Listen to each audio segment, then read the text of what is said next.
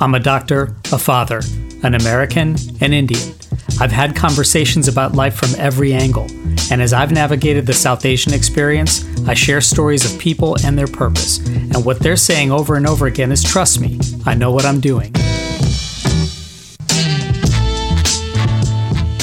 I'm Abhay Dandekar, and on this episode of Trust Me, I Know What I'm Doing, I'm joined by the creator of the film India Sweets and Spices, writer and director Geeta Malik. Stay tuned.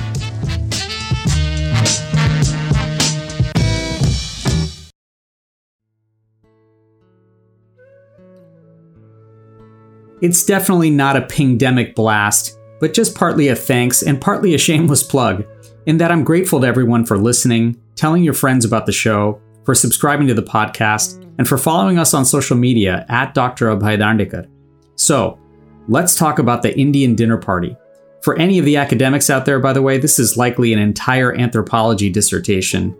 But if you're a story enthusiast, or if you're just looking for storytelling ideas within the Indian American community that are choice and ripe and likely full of surprises, then you need to get to know writer and director Geeta Malik and her latest film, India Sweets and Spices, which was recently released by Bleecker Street and now is streaming online.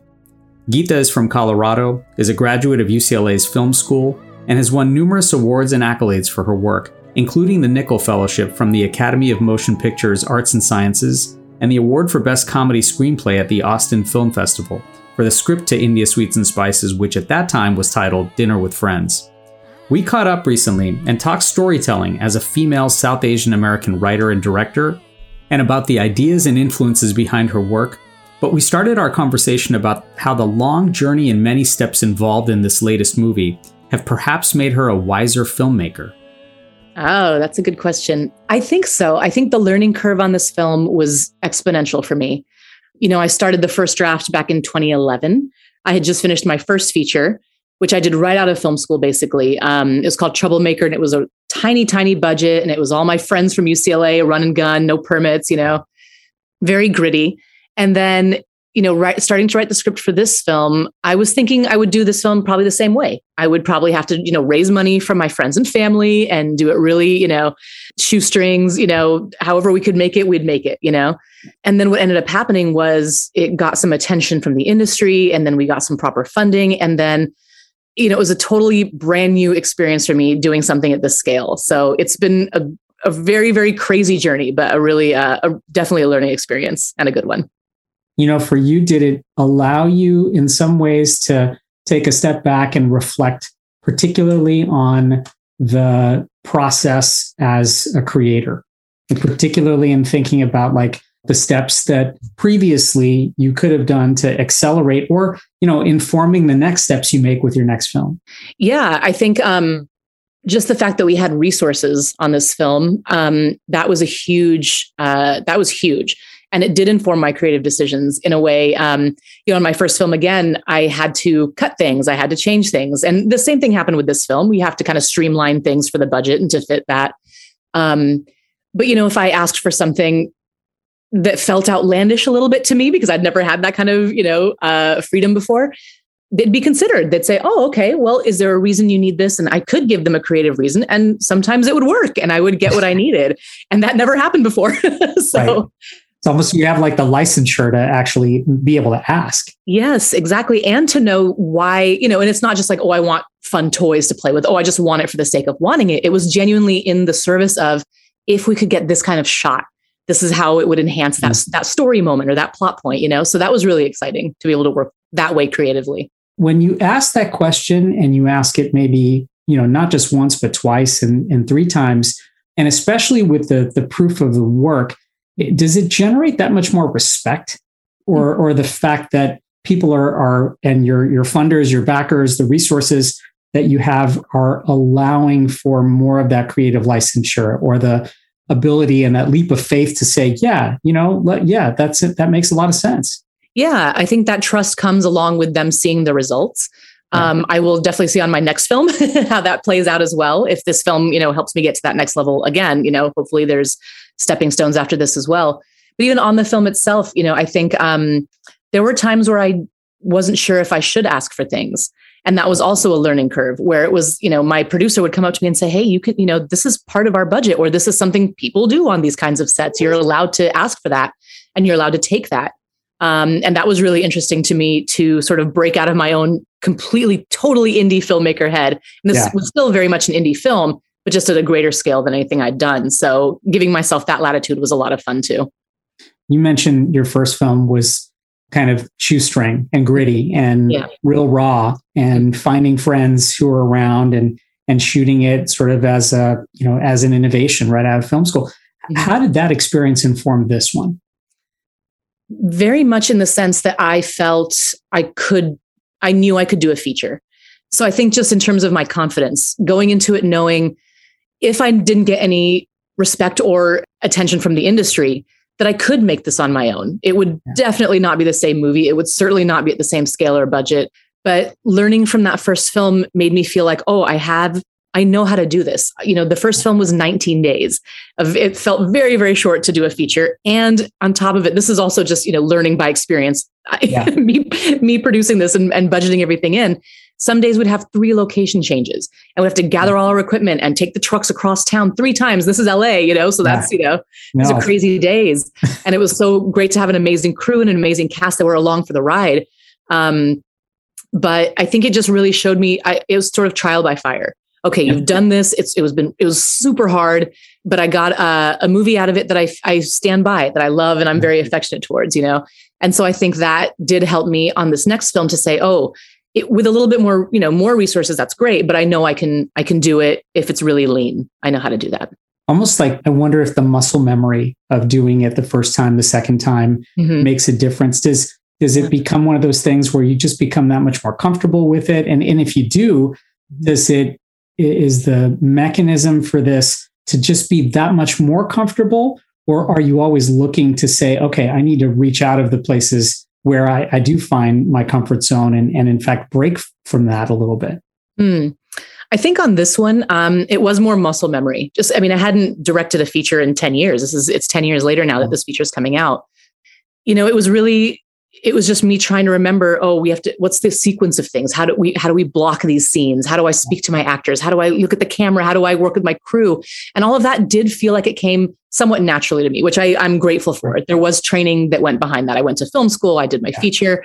Um, i had my first kid and then i did a short film just because i was dying to get back on set. Sure. so i think just keeping that up and also just doing a ton of prep work. Um, i'm very much a planner I have spreadsheets, big fan of spreadsheets.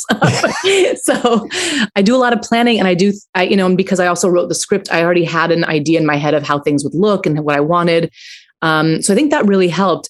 And I think what helped me on this that was different from my first film was having that latitude to play and also with the actors. The actors were so experienced and wonderful and were open to improv and open to, you know, and there was a real collaboration.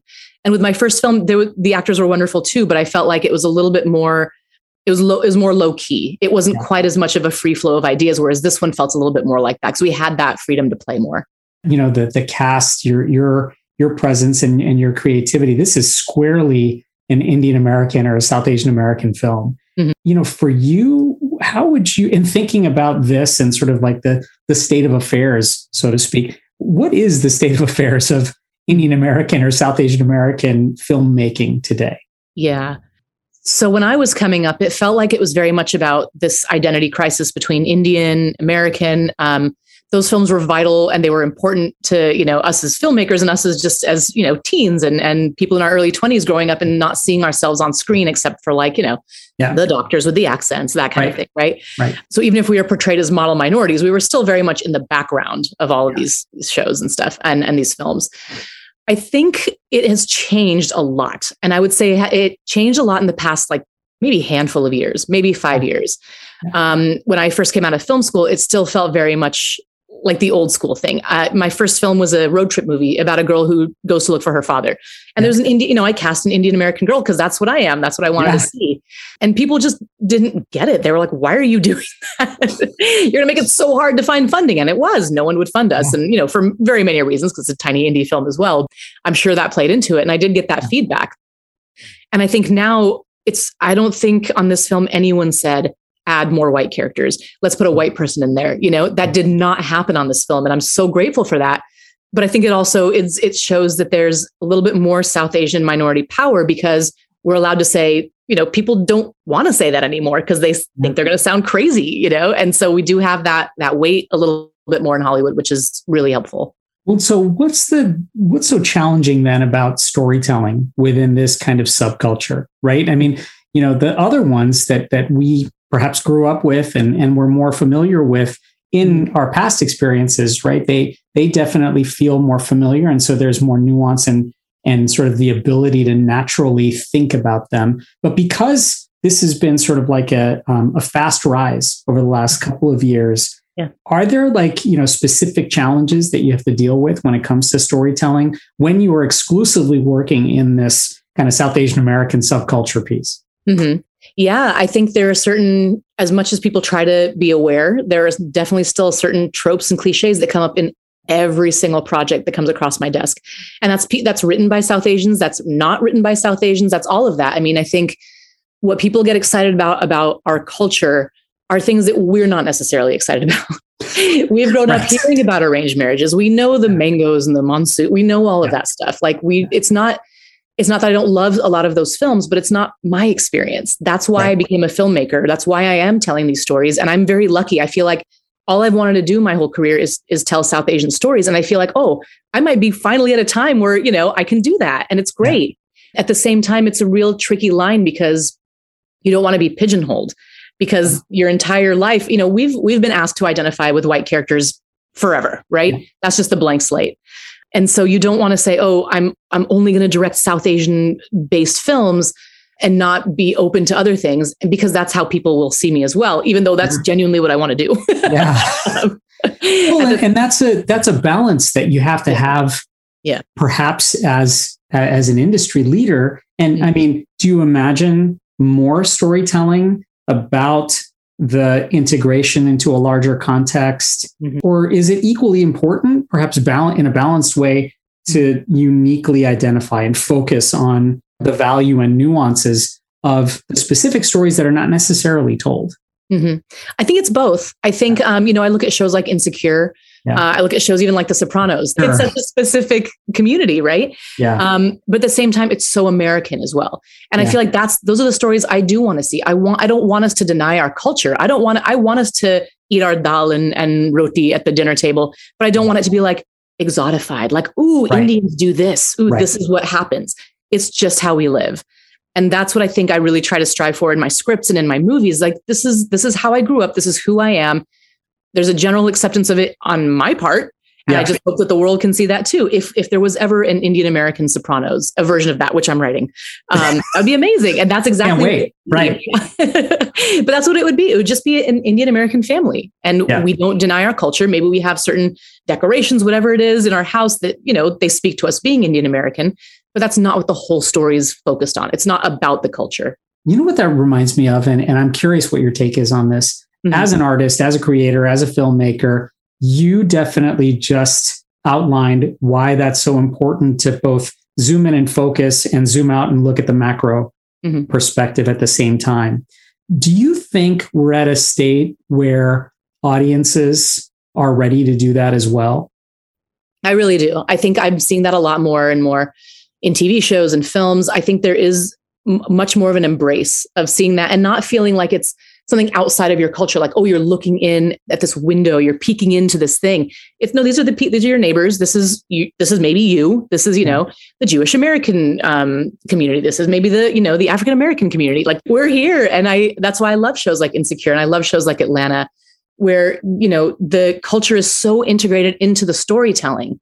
Yeah. it's just part of it. That's how we tell stories and yet it's never, that's all it's about. It's never about placing ourselves in the greater white world. That's yes. not what it's about. It's our world, you know? Is it, does it therefore make it impossible for a non South Asian American to tell those stories? Mm. Is it impossible for someone, for even a South Asian person who didn't grow up in America to tell that story? Yes, that's it's, it's again tricky, and it's it, yeah. this is a great question, and this is something I debate with my fellow filmmakers and friends all the time. Yeah. So again, we've grown up seeing white people direct our stories, white people direct all kinds of cultural stories, and sometimes beautifully, sometimes done ex- exquisitely with a lo- deep understanding of the culture and with, a, with beautiful storytelling. And I would never want to limit anyone who is not white that they can't that you can only tell stories about indian people. You can only mm. tell stories about black people. Why would we ever do that? Stories are universal. Yeah. At the same time my hackles are always raised when i get a when i get a script and someone says can you do an authenticity pass over it? Yeah. and i think the problem is the opportunity because why not just give that opportunity to write the script from the beginning to someone who's underrepresented in the industry anyway? Why give it to someone who's not part of that culture and then ask someone who is part of that culture to just go over it for like a fraction of the price if you get paid anything, you know? Right. Um, and I think I think because we need more and more of us telling these stories, more and more of us as producers, as executives, once that starts happening, I think the world will definitely open up in a in a very different way. But for now, I feel like it is tricky because I don't want us to be limited by our backgrounds. Um, but I also feel like it is our time to tell our stories. We do need to have that uh, opportunity as well. You're listening to Trust Me, I Know What I'm Doing. After a quick break, we'll come back to our conversation with writer and director Geeta Malik. Stay tuned.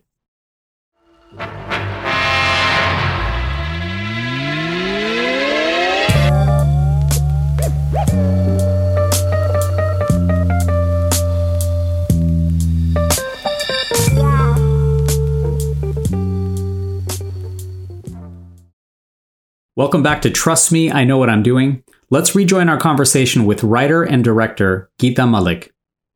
I'm always struck by how storytelling is affecting multiple generations. Hmm. And clearly in our space, you know, even I am not of the the same generation of say 20, 30 year olds, you know, right now who are, are South Asian or Indian Americans who've grown up even slightly different than I have how do you think those who have, in fact, experienced a very different version of the storytelling from the 60s, 70s, and 80s and 90s compared to the last, say, 20 or 30 years, how do you think they're responding to this? Are they responding in the same way? Are our parents and grandparents who had a very, very different experience than, than us coming here and either assimilating or, or finding ways to integrate or not for that matter? Do you think their experience of this kind of explosion of South Asian American media. Um, mm-hmm. Do you think it's it's different than ours? I do. I think because at the time they came over, and perhaps that's changed now. I mean, obviously there's still Indian immigrants who come over right now, yeah. you know. Yeah. Um, but the big waves of immigrants that came over, I think their stories were still very much sort of steeped in the motherland. You know, there was it was it was about being immigrants. It was about not fitting in. It was about trying to find your way in a very white world in a white space. So I'm I'm curious. That's a good question. I don't know what they think now of this new uh, these new stories that are coming out. It's not necessarily their experience, but I hope that there is some embracing of that to see that it is becoming more integrated. And because, like you said, I mean, I didn't grow up in India. Uh, I grew up here. I grew up in Aurora, Colorado, you know, and so my only experience has been as an Indian American. And that has been sometimes navigating myself in a world that's not Indian and not brown, you know but again i hope that there's there's sort of a connective thread. And i think what is interesting is that a lot of these stories that we're telling now they still involve our parents. The, the story i just told involves our parents. That generation is still part of our storytelling. And are they are they involved in that storytelling? I mean like from an empathy lens did you as a storyteller really have to dig into that mindset of what it's like to be that auntie or uncle or that grandparent as opposed to telling the story from the the daughter's um, perspective of that yeah, absolutely. I mean, that's something that actually um, I've talked about how it evolved. The, the script really yeah. evolved over time because when I first started writing it, I wasn't a mother. And I had two kids back to back. My kids are a year and a half apart. And I was just, I mean, it was a totally different perspective coming back to the script after that, being a mom myself and being, you know, it really became why were these aunties acting this way? Why was my mom, why were my parents acting a certain way? And digging into that because I now had the perspective of being a different person my kids do not know me as Geeta from 20 years ago. They only know me as mom, you know? Yeah. So I think there is that, again, that connective tissue that we can see we're, you know, as our generations get older and older, what yeah. I don't know what the new generations are going to, what kind of stories they'll right. tell. And if there is still that connection that will go through, or if it'll be a totally brand new world. And that's yeah. exciting too. Maybe they don't have to keep referring back to these other generations. What were you, what were you doing when you first conceived the idea for, for this film as you know India sweets and spices or, or dinner with friends. Uh, yeah. In, in its first incarnation. Yeah. I think I'm sure the very germ of this idea came from a discussion I had with my mom. My mom, um, you know, looms large in this film. It's, you know, I'm very inspired by her. It's a little bit of a love letter to her. And I think, you know, we joked about these parties sometimes. And I remember just talking to her and she said they were desi therapy. That was her term for these parties. she right. called it desi therapy. Yeah. You go there, you feel comfortable, you talk amongst your people, you speak your language, you wear your clothes, you eat your food, you are comfortable in this world. And yet there's so much, you know, crazy stuff that happens behind the scenes. And I think there was just something so rich about that idea. And it originally just started as this comedy where I was going to poke fun at our aunties and uncles because um, they're very easy to poke fun at. And then, you know, it just became, well, what's more interesting? What's a more interesting story to tell versus just not just gossip? What's behind the gossip? Why is that happening? And what does that mean for this bigger picture of this this family? But again, this, you know, a macro view of why people behave the way they do, why her parents behave the way they did, and what does that mean for her future? Yeah. You know, and I think that is a universal thing. It is, it's Indian American, it is South Asian, but that is a universal thing. I mean, there's millions of stories about white families, you know, family is family. So yes. When when you think about the the sort of germ for that idea and you know, kind of that discussion and and even the Indian parties that you've been to, mm-hmm. you know, since that, for you, you know, in thinking about sort of like the honesty behind that and and digging a little bit deeper as to like why those that sort of cultural phenomenon exists. What did you discover about yourself? What did your mom discover about um, herself, maybe in mm. in in you know viewing this film? Yeah. Oh, that's interesting. I'll have to ask my mom. I don't know what she's discovered about herself. Right. Um, I think um, I would hope that she would say, you know, that it is sort of a not, you know, it's very exaggerated. It's a comedy. Yeah. Um, it's you know, there's dramatic moments that are also, you know, it's creative license. Sure. Um, but at the same time, I do feel like it is a little bit of a mirror. It is one of those things where it's like, oh, if I go to a party and I catch myself wanting to gossip or say something right. you know, everyone has that instinct. You know, we all have insecurities. We all have, we all want to look the best. We all want, you know, social media has really taken a lot of that over. You know, you portray a certain image and that's important to everyone, even if you think you're being completely honest with yourself. You get in a situation like that and there's innate competition that happens so definitely learning about myself i feel like um i think just to just a little bit more compassion i guess for that generation uh, and the challenges they face that i don't have to face yeah. um, not the same way and then compassion even for you know my people of my age group who are still sort of playing that game you get it you know yeah. you get it yeah. and hopefully at some point we sort of branch out and break free from that a bit but it is also human nature the the aha moments that you're talking about did, did you in having discussions with those in the cast or or you know other friends were, were there similar aha moments you know that people had when you know either in the uh, making of the film or, or perhaps from those who've seen it? Yeah definitely in the making it was really funny because you know we we threw these big parties and it, they were yeah. so much fun to shoot but they were you could actually hear people gossiping like about other people on set. And you're like oh my god like this is our movie. We're doing it and yeah. it's in real time. You hear that. You know yeah. the, all the background people were in, in a holding area and you're like oh this lady said this to this lady and she wants her makeup. You know it's just it was so funny and so surreal in a way to be like oh okay this is real. This yes. happens. The, the, ultimate art imitating life and vice versa yes, right? yes. It was so in real time which was so yeah. funny. No i mean i think it's um you wonder sometimes how accurate your own memories are. Yeah. you know i wonder. I'm like oh am i am i doing these aunties dirty? Like did i did i mm-hmm. misremember things? Did i you know? And what's been gratifying is first of all people have really enjoyed the film which is really nice. People yeah. are people have enjoyed the film which is really that's yeah. important. That authenticity is important to me but also hearing from them and saying I've been to I've been to those parties. I had to grow up going to those parties too. My parents are still going to those parties, you know. And this is from teens. This is from a big age range. It's from people my age, it's from teens, it's from, you know, people older than me. It is a phenomenon. It is a thing that happens and I think that's um that's been really interesting and helpful to know.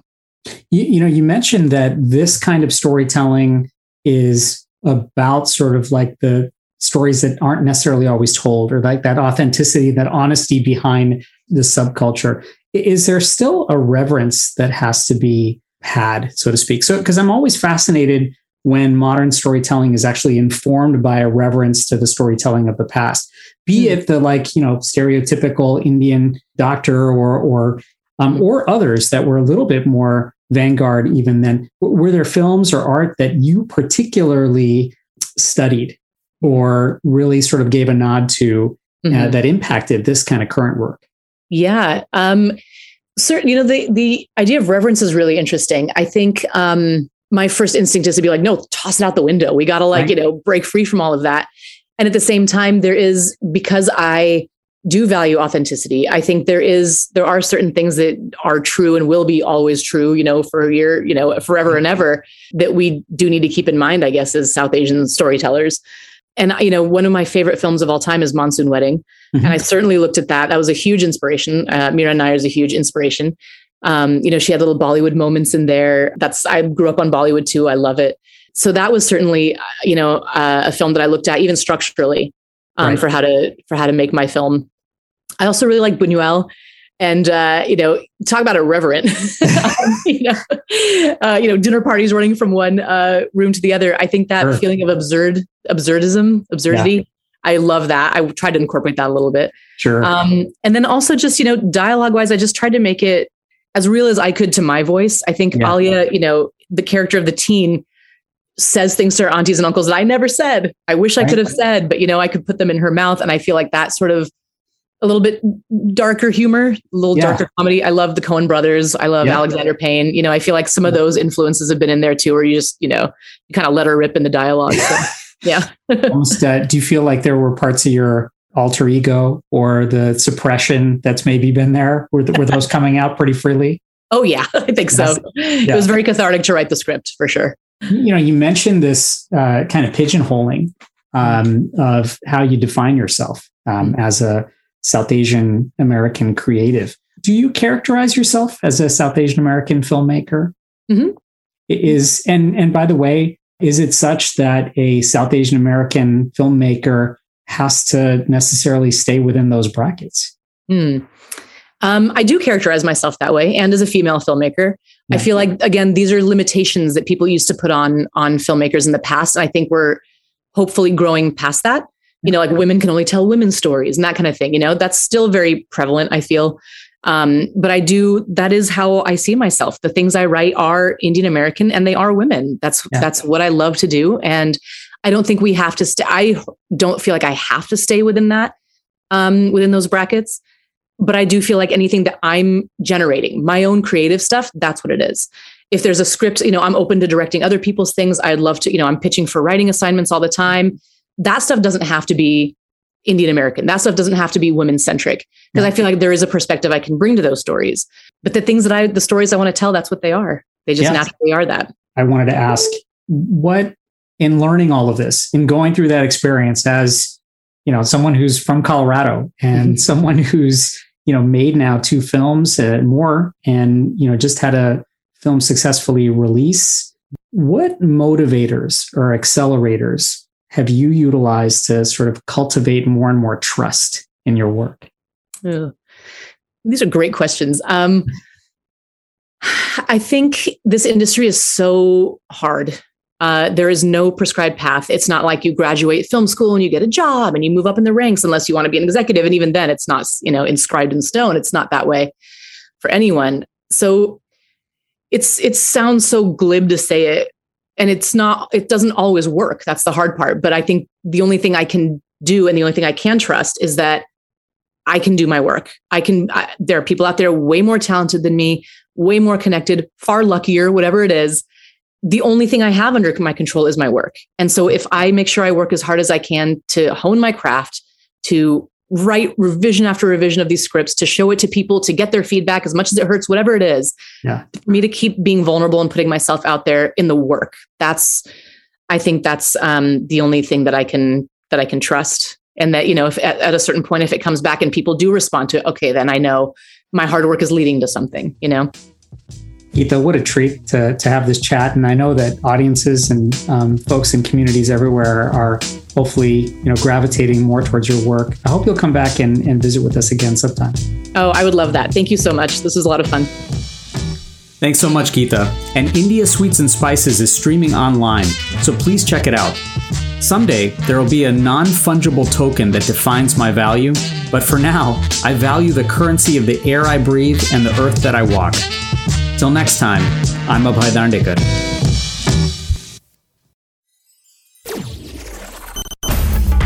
Hi, this is Amar Durrani, and you can check out ruckusavenueradio.com for more information and for the latest on station programming and more.